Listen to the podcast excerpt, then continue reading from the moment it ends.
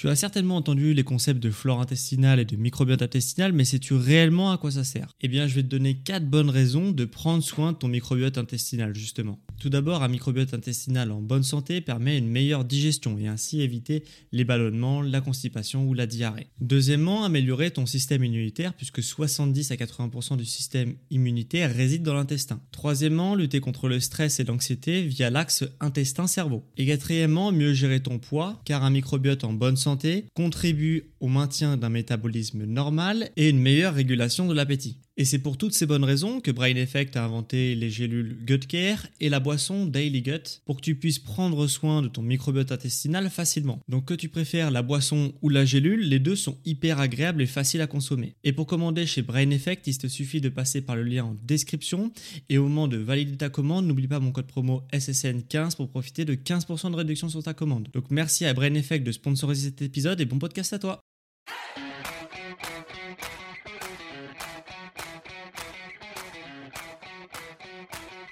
Ok, bienvenue à tous et bien sur le podcast Sport Santé Nutrition. Je m'appelle Médéric, je suis coach sportif et tous les dimanches je te permets de te remettre en forme et de te transformer physiquement grâce au sport et à la nutrition tout en prononçant de ta santé. Et aujourd'hui on va avoir un nouvel épisode nutrition puisqu'on va parler des mythes autour de la nutrition auxquels beaucoup de personnes croient et relaient sur les réseaux sociaux mais en réalité c'est des mythes qui ne fonctionnent pas, qui sont pas réels et qui sont juste faux en fait. Et pour certains mythes que tu vas peut-être découvrir dans cet épisode, bah tu vas te rendre compte que ça peut même être dangereux. Donc reste bien jusqu'à la fin de cet épisode pour découvrir bah, tous ces mythes.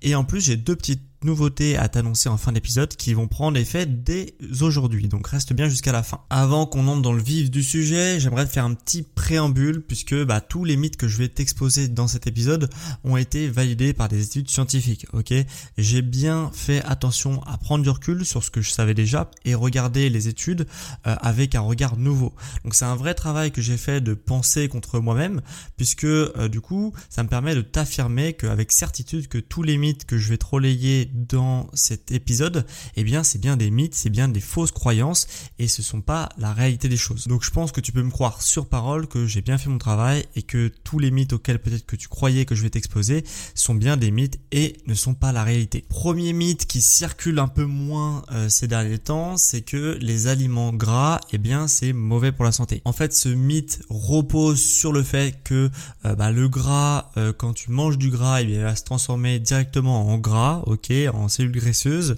et du coup bah, si tu veux avoir un corps euh, svelte et en bonne santé, eh bien il faut limiter le gras pour ne pas prendre du gras. Ok, c'est un raisonnement un peu euh, hyper schématique euh, puisque en fait ça n'existe pas puisque en fait le gras, bah il y a du bon et du mauvais gras. Effectivement, il y a du mauvais gras qui lui va te faire prendre du poids et que bah, ton corps dans un premier temps vu que tu le consommes généralement en excès, eh bien, va stocker ce, ce mauvais gras, ok? Et il y a du bon gras qui lui, bah, ne va pas forcément être stocké puisque c'est des choses euh, il y a différentes formes de graisse. Hein. Un lipide ne vaut pas un lipide. Et du coup, il y a certains lipides qui sont bah, très peu disponibles dans ton alimentation. Ce qui fait que, eh bien, euh, certains lipides vont directement être assimilés et pas du tout transformés en gras puisque tout simplement ton corps en a besoin et en manque. Donc dès que tu lui en apportes, eh bien, il va tout de suite les consommer. Alors il y a plein de types de gras. Il y a des gras saturés, polyinsaturés, insaturés, saturés, etc. Trans. Euh, il y a plein, plein, plein de types de gras. mais là, je voudrais te concentrer un petit peu de manière un peu plus schématique pour te parler justement des omégas et c'est notamment ce type d'acide gras qu'il faut faire attention ok, pour savoir quel, quel est un bon gras euh, et quel est le mauvais gras. En fait, si tu veux, il y a trois types d'oméga. Il y a les oméga 3, les oméga 6 et les oméga 9. Il y en a un peu plus que ça, mais ce qu'on retrouve le plus en tout cas, c'est ça. Et euh, les oméga 3, en fait, ce qu'il faut bien euh, si je veux être schématique là-dessus, les oméga 3, on en a besoin, on n'en a jamais de trop, puisque on a généralement une alimentation qui est pauvre en oméga 3. C'est le cas en fait des aliments comme euh, les poissons gras, ok, comme le saumon, le thon, euh, les petits poissons carnassiers aussi, comme les sardines, le maquereau, etc. Ça, c'est des riches en oméga 3. Euh, les graines de lin, les noix, voilà, c'est il y, a aussi des oméga 3 là-dedans. Et en fait, ce qu'il faut savoir, c'est pourquoi c'est du bon gras, parce que ça a des vertus anti-inflammatoires. Hein, on va toujours avoir, essayer d'avoir une alimentation qui est anti-inflammatoire et pas pro-inflammatoire. Et du coup, bah, tous les aliments qui disposent de ce petit boost anti-inflammatoire, bah ils sont bons à prendre. Ok, donc tout ce que je viens de te citer comme aliment, forcément c'est des bons gras. On peut ajouter aussi les œufs s'ils sont enrichis en oméga 3 parce que la poule mange des graines enrichies en oméga 3. Tu retrouveras également beaucoup d'oméga 3 dans les œufs. Euh, après il y a les oméga 6 et les oméga 9. Euh, les oméga 6, c'est vraiment pas du tout des bons oméga, ok On va les retrouver vachement dans les huiles végétales comme l'huile de tournesol, euh, mais c'est pas forcément inintéressant, c'est juste que on en mange trop, donc du coup forcément comme on en mange trop, contraire des oméga 3 où on n'en mange pas assez, eh bien les oméga 6 on, en retrouve vraiment beaucoup dans notre alimentation, donc eux il faut essayer de les limiter.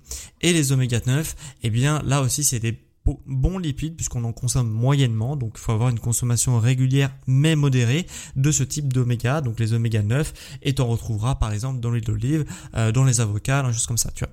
Donc euh, voilà. Donc le gras est pas mauvais pour la santé. Il est même bon pour la santé mais pas tous les gras. Deuxième mythe dont j'avais envie de te parler aujourd'hui et pour le coup là c'est vraiment un mythe euh, d'actualité puisque ce mythe consiste à se dire que le corps a besoin d'aliments détox pour enlever ses toxines Ok, alors je sais que ça c'est vraiment très très en vogue et que c'est pas du tout populaire de dire que la, la détox c'est n'importe quoi, mais en fait ce mythe il repose sur l'idée que le corps accumule des toxines au fil du temps en raison bah, de l'exposition à travers des, des substances nocives présentes dans l'environnement comme les voilà les gaz à effet de serre etc enfin les, les particules de CO2 etc voilà tout ça c'est des toxines. Euh, on a aussi des toxines internes de l'alimentation à travers les pesticides.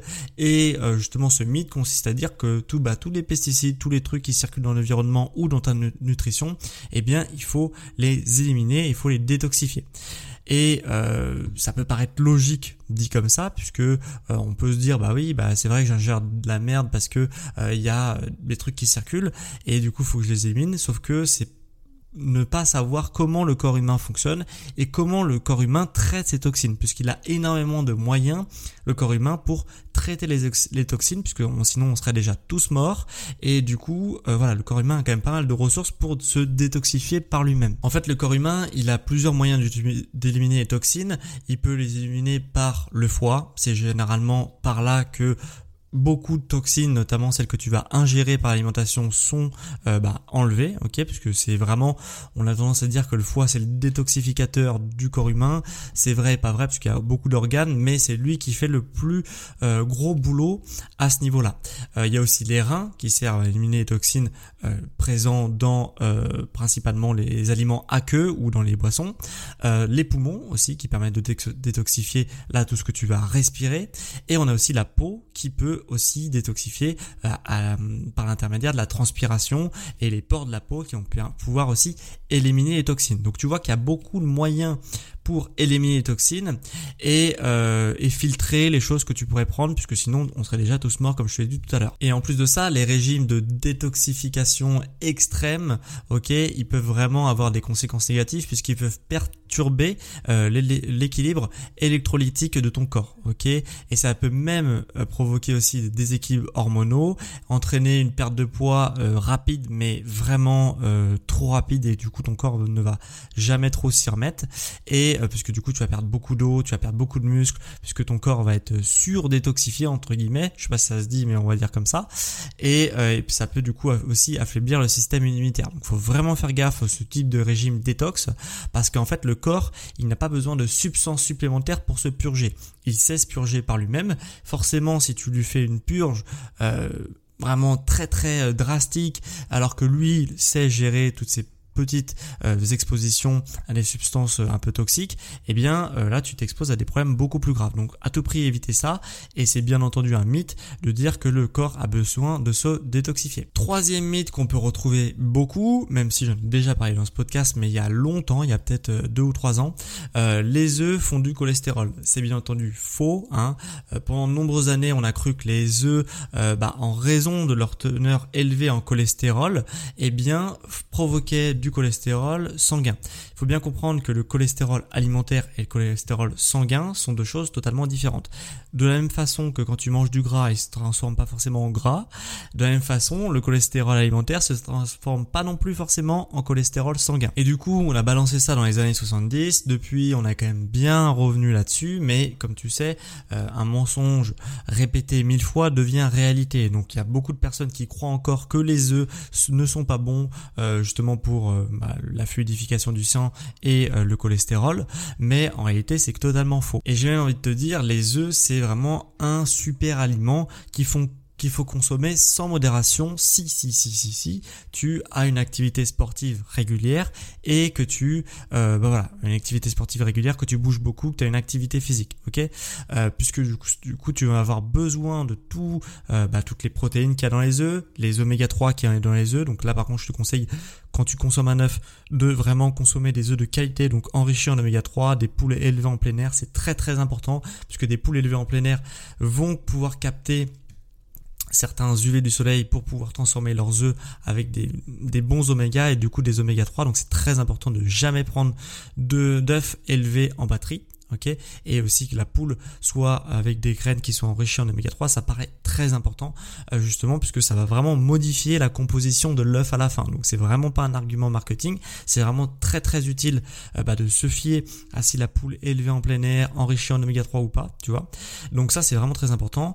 Et, euh, et voilà les œufs c'est vraiment un super aliment à consommer sans modération si tu es sportif et que tu as une activité physique que tu bouges beaucoup etc c'est vraiment indispensable puisque ça va jouer sur plein d'hormones, euh, les, les œufs, enfin du coup les, bonnes graisses qu'il y a dans les œufs, et généralement c'est des hormones que tu veux privilégier. Donc si à côté tu as une dépense que tu bouges, etc., ce, euh, justement cet excès de graisse va être euh, converti en hormones et va stimuler un petit peu tout euh, ton système hormonal. Donc c'est très très important d'en prendre. Et j'ai même envie de te dire pour aller plus loin que si des gens te disent bah oui mais moi je mange des œufs et j'ai du cholestérol, alors ça ne tient pas pour preuve scientifique ce que je vais dire à l'instant, mais généralement ceux qui font beaucoup de cholestérol, c'est pas les personnes les plus sportives que je connaisse, c'est pas les personnes qui ont une alimentation la plus saine que je connaisse, et c'est généralement pour ces deux raisons euh, qu'ils font du cholestérol. Moi, les sportifs que je connais, ils ont pas de cholestérol. Voilà, tout simplement. Si tu fais, si tu bouges beaucoup et que tu manges sainement, il n'y a pas de raison que tu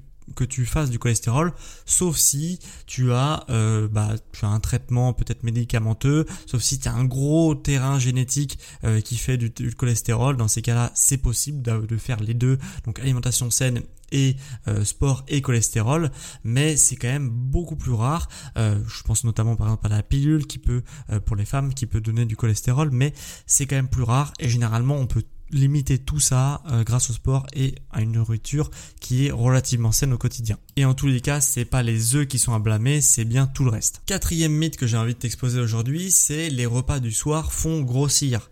Alors, ce mythe repose sur l'idée que de manger tard la nuit, eh bien, ça favorise une prise de poids puisque bah, forcément après on va se coucher, donc forcément le corps ne va pas consommer les calories qu'il a mangé peut-être une, deux, trois heures avant, euh, puisque du coup il n'aura pas le temps de consommer ses calories.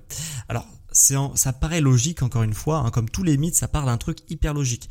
Mais ça part souvent d'un truc aussi où les personnes qui affirment ce mythe ne savent pas comment repose, euh, n'ont pas de connaissances en physiologie, en biomécanique, etc., etc. Et du coup, bah, balance des idées qui paraissent logiques, mais qui en réalité ne tiennent pas compte de la physiologie du corps humain. Donc, je peux t'affirmer avec certitude que le repas du soir ne fait pas plus grossir que les autres repas de la journée. Ça, c'est une certitude. Euh, J'aurai une petite nuance cependant à la fin, mais ce qui est important à retenir, c'est que si tu prends du poids, c'est parce que ta balance calorique est trop euh, déséquilibrée. Donc, qui dit balance calorique dit apport versus dépenses. Si tes apports sont supérieurs à tes dépenses caloriques, ben, tout simplement tu vas prendre du poids.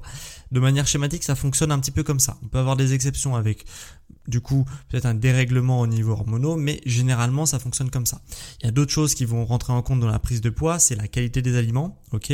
Donc est-ce que tu prends que des aliments de mauvaise qualité qui sont vraiment peu nutritif, ok, euh, ou très nutritif, ça, ça va jouer également, et le choix des aliments qui va compter également. Est-ce que tes repas sont équilibrés ou non Si tu cumules ces trois piliers, donc balance calorique, qualité des aliments, choix des aliments, normalement, et que tu fais les choses bien, normalement, tu devrais pas prendre de poids. Et si tu as un excès de poids actuellement, tu devrais en perdre. Si tu tournes bien autour de ça, après comment organiser tout ça, c'est un autre débat, c'est un peu plus complexe. Mais déjà, si tu fais attention à tout ça, tu devrais avoir quelques résultats. Cependant, pour le repas du soir, il y a quand même une petite nuance à mettre en œuvre qui a été justement mis en lumière par certaines études scientifiques. C'est-à-dire que un repas copieux peut entraîner une prise de poids euh, si est trop rapproché du moment d'aller dormir. Pourquoi? Parce que en fait, quand tu vas prendre un repas copieux, ok, tu vas faire un repas qui est assez lourd, ton corps va mettre beaucoup de temps à le digérer. Si dans ce délai de digestion, tu vas dormir, ok, forcément, il y aura une partie de ton sang qui va servir à digérer une partie de ton sang qui va permettre de dormir, d'irriguer le cerveau, d'irriguer tous les organes et euh, les muscles qui ont besoin de repos et justement le sommeil permet de régénérer ça. Mais en tous les cas, ça se passe à travers le sang, etc. On a besoin vraiment de toute ton intention disponible pour justement réparer ce qui a été déconstruit pendant la journée. Ça sert à ça le sommeil. Donc forcément, tu te rends bien compte que si tu digères une partie de ta nuit, eh bien toute l'attention du cerveau et aussi au niveau de l'afflux sanguin va pas forcément être disponible pour les bonnes choses, puisque on va avoir une part qui va être euh, pour la digestion.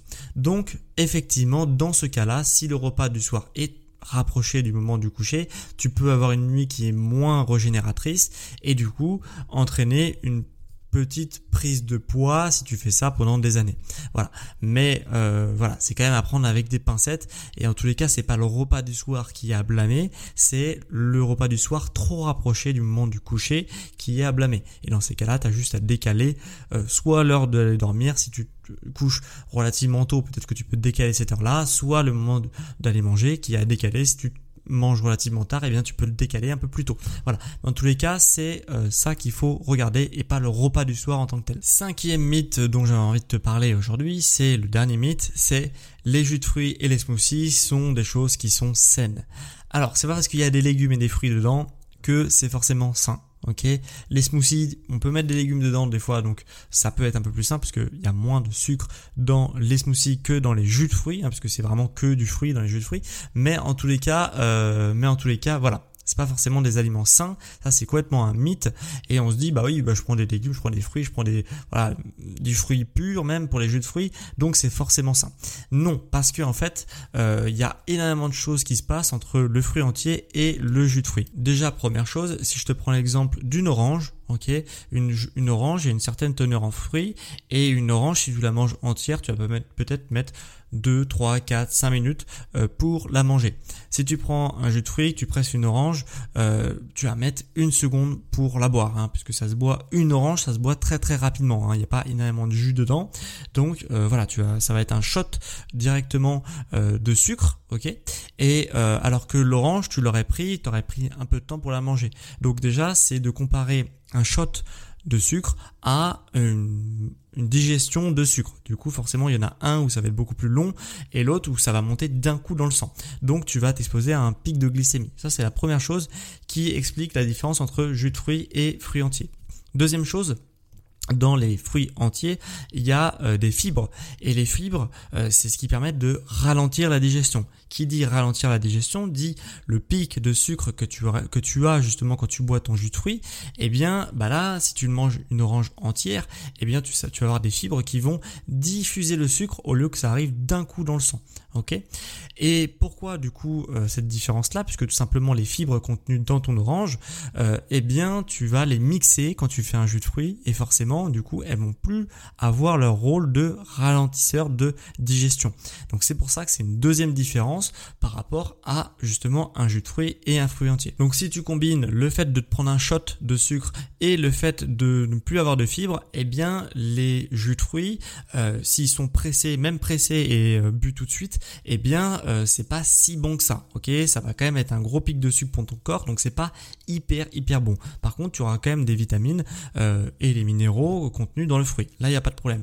Et là, je te parle bien des euh, jus de fruits que toi, tu te ferais à la maison tranquille et que tu te buvrais dans l'instant. C'est donc encore pire quand tu te prends des jus de fruits en supermarché qui ont été faits par des industriels ou quoi, puisque là, par contre, tu vas même plus avoir la teneur en vitamines et minéraux qui a marqué sur l'étiquette, puisque ils jouent vachement là-dessus, les industriels, mais il faut savoir que les vitamines et les minéraux, notamment par exemple la vitamine C contenue dans euh, le jus d'orange, ne supportent pas la lumière. Euh, il faut savoir que l'écorce de l'orange de base, euh, justement, permet que conserver les vitamines à l'intérieur de l'orange, puisque l'écorce est complètement, comment dire, résistant aux rayons du soleil et à la lumière du jour. Et à l'intérieur d'une orange, il fait noir, grosso modo, et ça permet justement de préserver les vitamines à partir du moment où tu bah, fais un jus de fruits, il n'y a plus d'écorce, hein, il n'y a pas de bout d'écorce qui se trimballe euh, dans ton jus de fruits. Donc forcément, si tu le l'exposes dans un, rayon de supermarché, euh, dans un placard ou même n'importe où, eh bien forcément, il y a de la, lumière qui va taper sur le jus d'orange et qui va venir détruire les vitamines. Donc tu as même plus l'avantage de vitamines par rapport à euh, justement quelque chose qui est fait de manière voilà tranquillement à la maison où tu presses une orange et tu la bois tout de suite. Parce que du coup, faut pas abuser non plus, tu un petit délai avant que les vitamines se détruisent. Donc vraiment le jus de fruits industriel versus le soda, c'est exactement la même chose, euh, Ce qu'il faut regarder du coup c'est la teneur en sucre, mais si la teneur en sucre est identique entre un soda et un euh, jus de fruits fait par un industriel, eh bien c'est la même chose. Ok, grosso modo pour ton corps ça va être exactement la même chose. Donc si tu te donnais bonne conscience en buvant un petit jus d'orange à la place d'un soda, eh bien euh, c'est un peu raté puisque c'est exactement la même chose dans les deux cas. Donc voilà, je pense qu'on a fait le tour un petit peu euh, bah, de tout ce que j'avais à te dire aujourd'hui sur les mythes de la nutrition. En récapitulant, euh, on a du coup cinq mythes que je t'ai exposés dans cet épisode. On a tout simplement les aliments gras sont mauvais. T'as bien vu que c'était faux, c'est un peu plus complexe que ça. Le corps a besoin d'aliments détox pour enlever ses toxines. Encore une fois, c'est faux. Les œufs font du cholestérol. On a vu que c'était pas vraiment le cas. Euh, le repas du soir fait grossir. Encore une fois, c'est faux. Et les jus de fruits sont sains. Eh bien encore une fois, c'est faux également. Donc voilà, euh, je pense qu'on va avoir fait le tour. J'espère que bah, si tu pensais que un des mythes que je t'ai exposé bah, était réel, bah, j'espère que euh, je t'ai convaincu que non. Hein. De toute façon, tu peux me croire sur parole, mais euh, bon, après t'es pas obligé de me croire sur parole, mais en tout cas normalement, euh, normalement t'es plus proche de la vérité en me croyant. Et en tout cas, j'espère que tu auras appris certaines choses. si cet épisode t'a plu, bah, ce que tu peux faire pour soutenir le podcast, c'est d'évaluer mon émission, ok, de 1 à 5 étoiles. Bien entendu, tous ceux qui mettent 5 étoiles, vous me rendez un service énorme. Donc merci à ceux qui prennent 5 secondes pour le faire. Tu peux évaluer mon podcast à la fois sur les plateformes euh, de Spotify ou Apple Podcast en fonction de si tu m'écoutes depuis Spotify ou depuis euh, un iPhone par exemple. Et pour ceux qui m'écoutent depuis la plateforme Apple Podcast, donc depuis un iPhone, eh bien euh, tu peux aussi écrire un avis sur l'émission de ce que tu as pensé de l'émission. Et je le lirai du coup dans l'épisode de la semaine prochaine. donc on a d'ailleurs trois personnes qui me l'ont écrit des, des avis sur l'émission la semaine dernière, donc je vais les lire dès à présent. On a tout d'abord Alena Reno qui m'a mis euh, j'adore ce podcast qui me motive et qui donne des vraies clés sur plusieurs domaines, les sujets sont traités précisément et faciles à assimiler, donc merci à toi. On a aussi Habib7657 qui me met exceptionnel, j'ai découvert ce podcast par hasard et je n'arrête plus de l'écouter, concis, précis, rigoureux, à mettre absolument aux oreilles de tous les sportifs confirmés ou débutants. De nombreux sujets sont abordés de manière pédagogique et surtout vulgarisés et c'est certainement pour moi la plus grande de ses qualités. Tout le monde peut s'y retrouver. Bravo et continue ainsi, c'est génial. Donc merci à toi. Effectivement, euh, la vulgarisation, j'attache beaucoup d'importance à ça. Donc merci à toi pour ce commentaire, Habib. Et on a aussi pour finir Isaïsa qui me met super podcast à écouter sans modération, sujet toujours très intéressant et varié. Merci pour toutes ces données. Donc merci à vous trois euh, pour vos gentils commentaires et euh, du coup, bah si toi aussi tu veux écrire ton avis et que je te le lise la semaine suivante, bah n'hésite pas à le faire via la plateforme Apple Podcast, donc via un iPhone. Pour ceux qui m'écoutent depuis Spotify, vous avez aussi la possibilité de participer vous aussi euh, au podcast euh, en répondant à la question de la semaine, donc via l'onglet adéquat chez Spotify.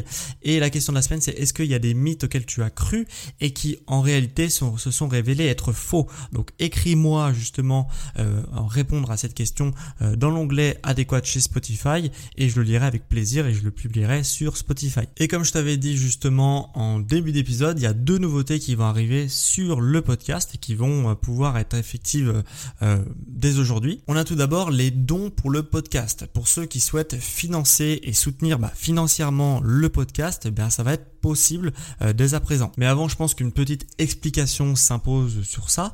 Euh, pourquoi j'ai décidé du coup d'ouvrir une page de dons sur Tipeee? Parce qu'en réalité, bah, je vis pas de la création de contenu sur Internet, ok? Sauf qu'il y a quand il y a des sponsors sur l'émission, euh, du coup là, ça me permet de vivre en effet de la création de, de, de contenu sur Internet, donc de podcast. Sauf que comme je prends pas les premières marques venues et que je m'interdis de faire la promotion bah, de marques que je désapprouve, eh bien bien souvent, euh, bah, n'y a pas de podcast sur l'émission. Là, en ce moment, il n'y a pas de podcast sur l'émission euh, puisque bah euh, j'ai pas trouvé de marque intéressante pour sponsoriser l'émission. Et du coup, bah forcément, voilà, je vis pas de cette création de contenu quand bah, il y a personne pour sponsoriser mes émissions. Donc, ce qui fait vivre et pourquoi après trois ans, je suis encore à faire des podcasts bah, toutes les semaines, semaine après semaine, et partager ce que je sais sur le domaine du sport, de la santé et de la nutrition, bah, c'est mon activité de coaching en ligne à distance ou le, les plans de personnalisé que je peux faire aussi à distance. Voilà, c'est ça qui permet justement de te faire ces podcasts toutes les semaines sur Internet. Et du coup, pour développer mon activité et aussi pour améliorer mon podcast en termes de temps passé à la création de ce dernier, ou alors euh, l'achat de matériel pour améliorer ton expérience d'écoute, eh bien, ça demande soit du temps, soit de l'argent. Donc, bah, si tu aimes bien euh, ce que je fais et que tu veux soutenir le podcast qui est indépendant, et euh, bien, tu peux maintenant le soutenir financièrement. Donc, à travers des dons, ça peut être 1, 2 euros, c'est déjà énorme. Et plus si bah, tu peux te le permettre financièrement, bien entendu. Et euh, voilà, et ça permettra vraiment de soutenir et d'améliorer le contenu de ce podcast et aussi de me permettre de euh, vivre de ma création de contenu sur Internet. Donc j'espère que tu bah, soutiendras la démarche et que tu approuveras aussi cette démarche. Euh, donc si tu veux effectuer toi aussi un don bah, sur pour financer le podcast, eh bien tu as un lien en description. C'est la deuxième nouveauté, c'est que maintenant tous les liens en description sont regroupés à à travers un seul lien avec tous les services que je propose sur internet. Donc tu pourras retrouver euh, le petit site, la petite page Tipeee pour justement euh, accéder aux dons. Et c'est la même chose pour ceux qui veulent avoir un coaching privé à distance. C'est aussi dans les notes de l'émission dans la catégorie lien utile. Voilà, où je t'accompagne personnellement dans ta transformation physique ou même dans ton euh, challenge au quotidien si tu veux vraiment te challenger au quotidien. Donc tout ça, ça se passe dans la catégorie lien utile dans les notes de cette émission. En tous les cas, c'était un plaisir pour moi de te faire cet épisode sur les 5 mythes sur la nutrition qui ont à la peau dure. Et on se retrouve quant à moi dimanche prochain à midi pour un prochain épisode sur Sport Santé Nutrition. Ciao les sportifs intelligents